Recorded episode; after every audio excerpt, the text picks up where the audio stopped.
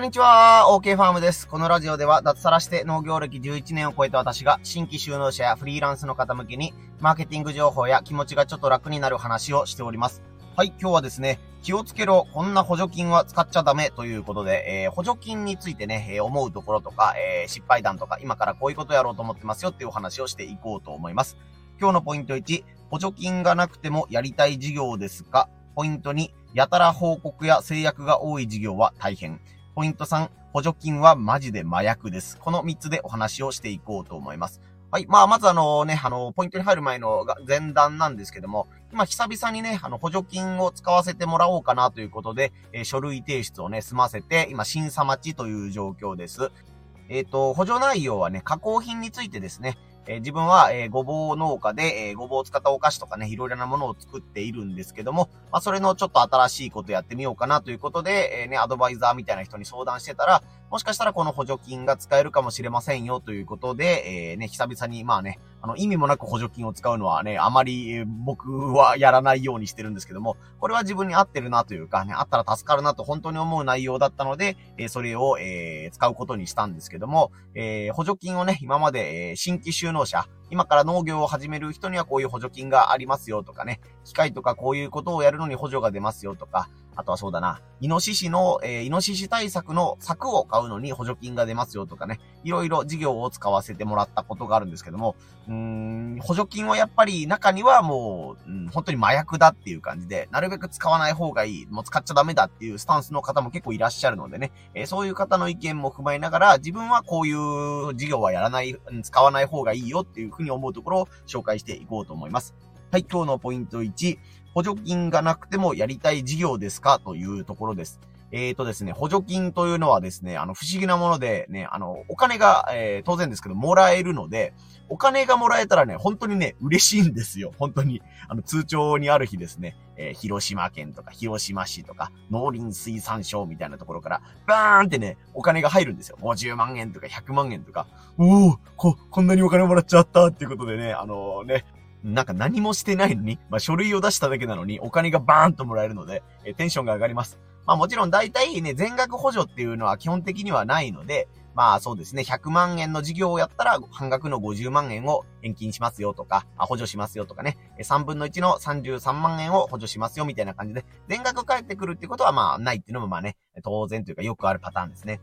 なので、このね、お金がバーンとまとまって入るっていうのの快感というかね、えー、なんだ、こんなことで稼げるの、稼げるじゃないんですけどね、こんなことでお金が入るのかっていうのに慣れてしまうと、うん、自分は大してやりたくないんだけど、まあお金もらえるからやっとくかみたいな感じで、どんどんどんどんね、あのー、自分に、自分が使える対象になってると思ったら、えー、補助金とりあえず申請してね、あの、結局無駄金を使ってその半分をもらうみたいな感じで、なんかお金入ったから嬉しいみたいな感じで、え資金繰りが楽になったみたいな、えー、気持ちになったりすることもあるんですけども、結局ね、あの、自分が関係ない事業にまで、えー、ね、あの、お金をもらうようにしてたら、あの、変なところでね、足かせがついちゃったりとか、結局トータルで見たら損してるよねとか、いらないところに維持費とか人件費かかってるよねみたいなことになっちゃうので、その補助事業は自分のやりたいことなんですかっていうのは、毎回、えー、ね、あの、厳しく自分に、え、確認するようにしてほしいと思います。この補助事業が仮に、え、なかったとしてもとか、申請しても、ね、審査に受からなくて、え、あなたは、え、お金が出せませんよと言われてたであろう、そういう状況になったとしても、えやりたい事業なのかっていうのは、え確認しておいた方がいいと思います。ただ今僕が言っているね、あの、ごぼうのお菓子とかごぼうの加工品についてこういうことをやろうと思っているんですよっていう授業は、あったらラッキーだなと思ってたものにたまたま引っかかってたので、えー、申請をすることにしました。ね、エクセルでこういうね、あの、売上の予測表みたいなことを立てたりとか、なぜその補助事業を、えー、申し込もうと思ったんですか？みたいなね、作文みたいなことをしないといけないです。まあ余談になるんですけども、最近の話題のね、あの、チャット GPT って AI ツールを使ったら、もうそんなも簡単に出してくれたりするし、まあそういうのを専門でやってくれるね、えー、コンサルの方とか、プロの方とかいらっしゃるので、ね、あの、こういう感じの補助事業やろうと思うんですっていうのを言ったら、まあ、何万円か払ったら、えー、その人が、えー、計画とか概要とか、えー、聞いたものをまとめてくれますよっていうね、え事業者さんもいたりするんですけども、そもそも必要ないものにね、え申し込んでも、えどこかで、え時間的なものか、金銭的なものか、ね、え損をします。絶対、これは間違いないです。なので、自分がやりたいと思っている。で、そこにタイミングよくこの補助事業が使えるよっていうことだったら、使うのはありだと思います。まあ、それでもやっぱりね、あのー、後で次のところでお話ししようと思うんですけども、それでも補助金を使うことによるデメリットっていうのは存在します。なので、えー、まず自分がやりたいことなんだっていうのがね、補助金がなくてもやりたいんだっていう思いがあるかっていうのはチェックした方がいいと思います。これがポイント1、補助金がなくてもやりたい事業ですか？です。で、次のポイントが、やたら報告や制約が多い事業は大変について紹介してみようと思います。えっ、ー、とね、あのー、ものによっては補助金の審査がおりました。ね。で、後で領収書を添付してくださいとか、えー、なんていうんですかね、完成したものをサンプルとして送ってくださいとか、写真を撮ってくださいとかいう、簡単なね、ものもあったりするんですけども、ものによっては、えー、ね、あの、この補助金を、えー、補助事業に取り組む前と取り組んだ後のレポートをきっちり出してください。売上がどの程度推移がありましたとか、それに関しての分析を書いて、えー、どうだったか反省をしてくださいみたいなものもあったりします。それがまあ単発で終わるものもあれば、えー、ものによってはね、あのー、3年5年間かけて半年に1回その書類を提出してくださいとか、ね、1年に1回、ね、面談の上、えー、このレポートをしてください、プレゼンをしてください、プレゼンっていうのは何て言うんですかね、結果報告をしてくださいみたいなこともあったりします。はっきり言って結構めんどくさいです。負担です。えー、なのでね、あの、補助金がもしそれで、それだけやったことにより、ね、500万なり1000万なり、えー、ドーンとまとまったお金が入って、それをやるだけの価値があるというね、えー、補助事業だったら、えー、申し込む価値はあると思います。えっ、ー、と、若手の新規就農者が、えー、取り組む場合が、えー、僕のいた時で、え、年間150万円だったかな。え、半年に75万円ずつ振り込まれるというものがあったんですけども、それもやっぱりね、あの補助金を5年間いただけるというものだったんですけども、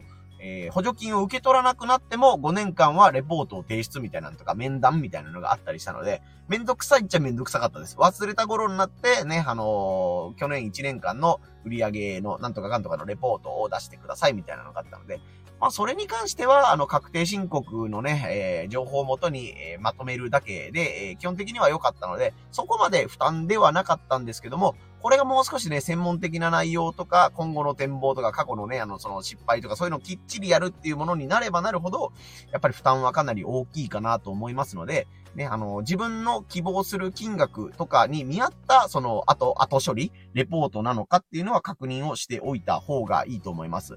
また別パターンとして、この補助金を出したからには、その事業を何年間は続けてくださいね、みたいな、えー、事業そのものに対しての制約がかかってくる場合っていうのが結構あります。えー、さっき言った若手農家のね、もので言ったら若手農家を支援するんだけど、もし5年間続けれずに辞めた場合は、その補助金を返してくださいねとか、まあなんか病気になったとか特別な事情があったら返さなくていいよっていうね、あの、抜け道もあったりするんですけども、年々厳しくなっているのは間違いないです。まあまた別パターンとして私の場合で言うと、そうですね、この加工品を作るための機械を購入したいですっていうことでね、以前ごぼう茶の、えー、機械を買ったりしたことがあるんですけども、えー、その年数はちゃんと過ぎたんですけども、えー、この機械を買うからには、え何年間か絶対この事業を続けてくださいね、みたいな感じで、もう絶対これを続けてくださいっていう、え制約がかかる場合があります。それをももちろんね、あと報告書でチェックするんですけども、報告書で、あれ、あなたこの事業補助金使ったのにやめてますねっていうことになると、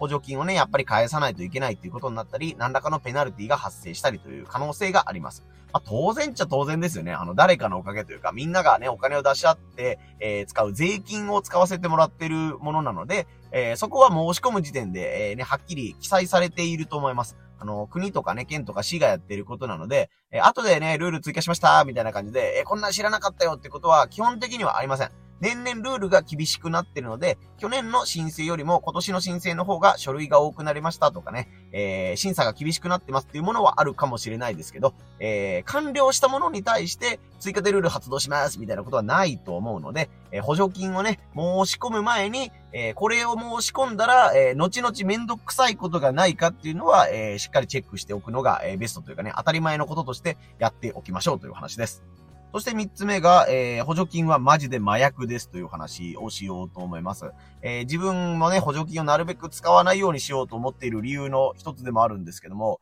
えー、補助金で多額のお金を突っ込んだがゆえに、えー、事業を切り捨てれないっていうね、えケースが出てきます。例えば、バカでかい工場を建ててしまったとか、えー、ね、あのー、必要以上の、まあ、お金が出してあげるよって言われたから、必要以上の土地を買ってね、あの、事業を広げたとか、ね、機械を買ったみたいなことがあると、そのお金を返していくために、これちょっと赤字事業だからね、もうこれやめたいんだけどっていうことになっても、ね、機械を買ったから続けなきゃとか、え従業員を雇い続けなきゃとか、ね、あの、この土地を有効活用しなきゃみたいな感じで、えー、ね、もうこれやめたいよっていうことがやめられないっていう場合がまずあるってことですね。もうこんなことになるなら補助金申し込むんじゃなかったよとかね、そもそもこの事業やるべきじゃなかったよっていう風な気持ちになることがあるんじゃないかなと思います。だからまあね、一番最初に言った、その事業はね、あの補助金がなくてもやりたい事業ですかっていうね、えー、ところにも繋がってくるんですけども、えー、ね、あの、自分がやりたいかどうかっていうのは、やっぱり現時点と1年後で違った現実がどうしてもあると思います。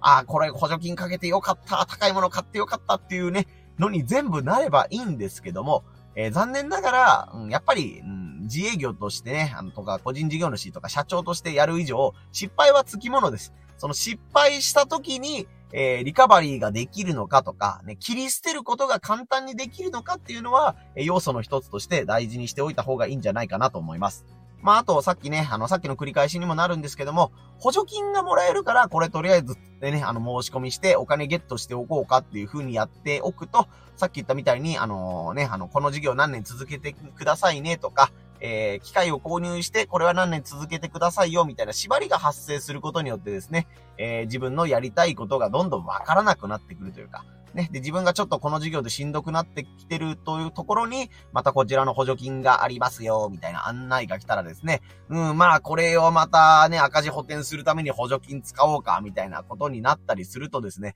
どんどんどんどん補助金がないと、えー、回らない体質みたいなのになっていってですね、え、正しい経営判断ができなくなるっていうのが、え、あると思います。まあ、あの、ここら辺はね、あの、僕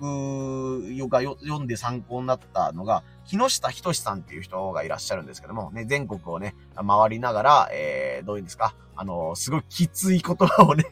狂犬、狂った犬というかで狂犬っていう風におっしゃったりしてるんですけども、ね、あの、こういう自治体はダメなんだよとか、ね、こういう補助金の仕方ダメだから気をつけろみたいな感じでね、えー、本を出されたりとか、講演会をされているような方ですね、えー、ご自分でも事業をしながら、ね、あの、田舎とかで、えー、俗に言うね、こんな箱物いらないじゃないかとか、ね、えー、こんなことやって誰が喜ぶんだよ、みたいなことをね、あの、自分の実体験を踏まえて、いろんな方にね、あの、説明してらっしゃったりする方なんで、えー、ね、補助金これからどんどんやってみようっていう方は、まあ、まずね、木下さんの本、あの、後で概要欄リンク貼っておこうと思いますので、こんな人がいるんだよっていうのとね、なんか漫画帳になっててね、なんかあの、あの、サクセスストーリーって言ったらまあ綺麗なんですけども、えー、ね、田舎に移住して、え、ビジネスをやろうと思うんだけど、そのシャッター、シャッター通りに、シャッター街っていうんですか？あの、商店街がもうみんな錆びれてきてるよっていうところの商店街を盛り上げるにはどうすればいいかみたいなね、お話を、えー、ちょっと漫画チックにね、紹介してる本だったりするので、そちらもぜひ読んでみてもらったらなと思います。